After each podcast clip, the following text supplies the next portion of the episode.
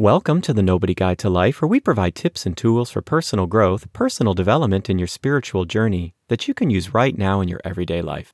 I'm J.A. Plosker. Thank you so much for joining us. So, since the last episode, things in the world are still really up in the air.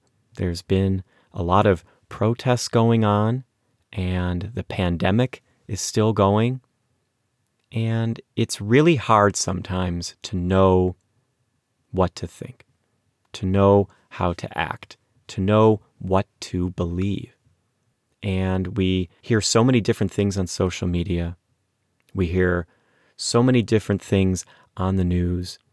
And honestly, if you do scroll through the news or scroll through social media for any length of time these days, it's quite possible that you'll just end up feeling down. And although things were sort of like this before the pandemic and before the protests, they'll probably be that way after.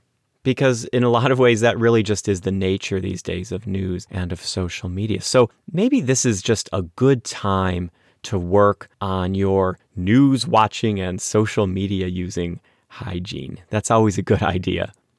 Once in a while, watch a documentary about something funny or learn something new or do what my wife and I do. You know, start a, a favorite comedy from the beginning and just watch an episode or two each night. Know, we're working on Frasier right now, which is one of our favorites. It was great then, and it's great now. And I know some of you have been asking. Uh, yes, my co host Melissa is still around, and we're hoping that she will be back on the air with us soon. So don't worry, everything's fine. So I started to think about happiness and positivity and trying to find something that I could share here on the Nobody Guide to Life to help all of you feel better, just in case you needed a pick me up. Now, certainly, there are a lot more important, world changing issues going on out there right now other than talking about maybe positivity on this podcast but I still I still think it's important. So I looked up the definition of positivity and I found a ton of definitions but the one that I came up with from the folks at Google was one I really liked because it defined positivity as the practice of being or tendency to be positive or optimistic in attitude. And I, I liked that optimism piece. I liked that that was in there because not all definitions include that. And I know that optimism is really hard to come by these days. It's not just a Google search away for us in the real world, right? A definition isn't living and breathing. So after we read what positivity means, it's up to us to find a way to live it or not. And so what I try to do sometimes, you know, as a student of ancient history and and world traditions, I, I look to history to see all the tragedies or the pandemics that have plagued our globe over many, many years. And it helps me to think that we're still here it's all still spinning. Although we may not always like what's going on, we go through things in the course of history and people make it through to write the history. Whether or not you believe that that history is totally accurate, someone picked up a pen, someone had a pulse and was alive and wrote that history down. Now, my longtime listeners know that I don't downplay suffering on this show we fully acknowledge that there are things that happen to people, to families, to groups. I don't believe that a positive attitude supplants an acknowledgement of limitations and suffering. Now, not everyone agrees with me on that, but eh, to each their own. I see positivity and optimism as something that we carry in our tool belt, something we can use to help us when we need it or at least something we can try to use. We don't know how we're going to react to a setback or a tragedy or an injustice until we're really in it. And sometimes we find a way to use optimism and positivity, and sometimes we don't. And that's fine. We're all having our own experiences on this planet as we make history, and we can make choices as to how we'll greet the events of our lives. And we won't always agree on how to do that. But on my search for something positive, for something uplifting and optimistic, I came across a short story that I've actually seen before. I think it may have been in a social work class that I took a lot of years ago, but I don't know. I can't remember. But I found that someone on psychcentral.com's blog wrote it up. And at the end of the write up, he said that the author of this short story is unknown and that the story itself is now considered public domain. So I figured if anything should be public domain, it's happiness. So I decided I'd like to read it to you here on the show.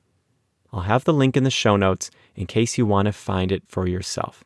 And remember, I'm not reading this because I think that people should erase difficulty, erase negativity.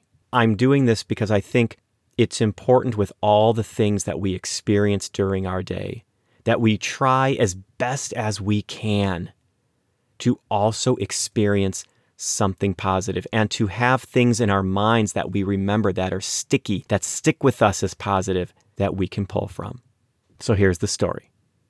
Two men, both seriously ill, occupied the same hospital room. One man was allowed to sit up in his bed for an hour each afternoon to help drain the fluid from his lungs. His bed was next to the room's only window, and the other man had to spend all his time flat on his back. The men talked for hours on end. They spoke of their wives and families, their homes, their jobs, their involvement in military service, where they had been on vacation, and everything else. Every afternoon, when the man in the bed by the window could sit up, he would pass the time by describing to his roommate all the things he could see outside the window. The man in the other bed looked forward to those one hour periods. Each day, for that one hour, his world would be enlarged and extend to all the activity and color of the world outside.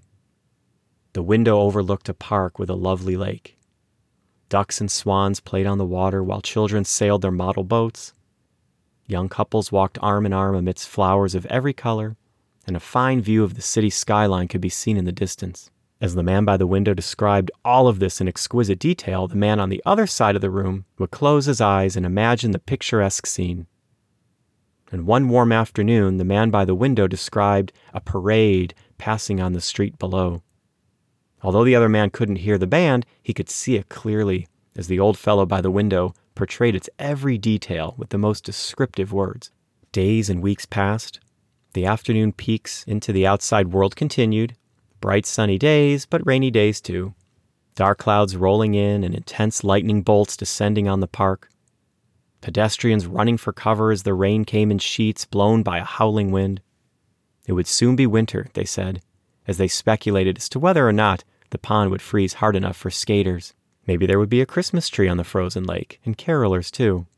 They wondered how much snow they might get this year. One morning, the day nurse arrived to bring water for their baths, only to find the lifeless body of the man by the window, who had died peacefully in his sleep. She was saddened and called the hospital attendants to take the body away. As soon as it seemed appropriate, the other man asked if he could be moved next to the window. The nurse was happy to make the switch, and after making sure he was comfortable, she left him alone. Slowly, painfully, he propped himself up on one elbow to take his first look at the real world outside. He strained to slowly turn to look out the window beside the bed. It faced a completely blank brick wall.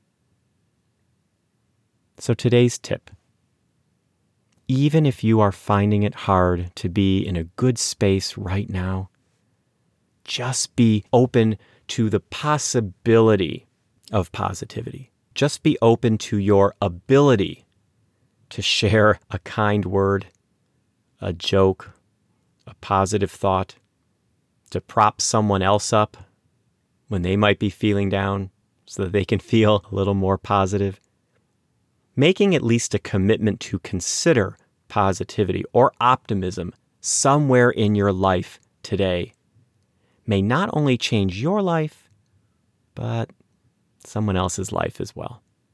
And that brings us to the end of this episode of the Nobody Guide to Life. Reach out to me on Instagram at japlosker and find more episodes at thenobodyguidetolife.com.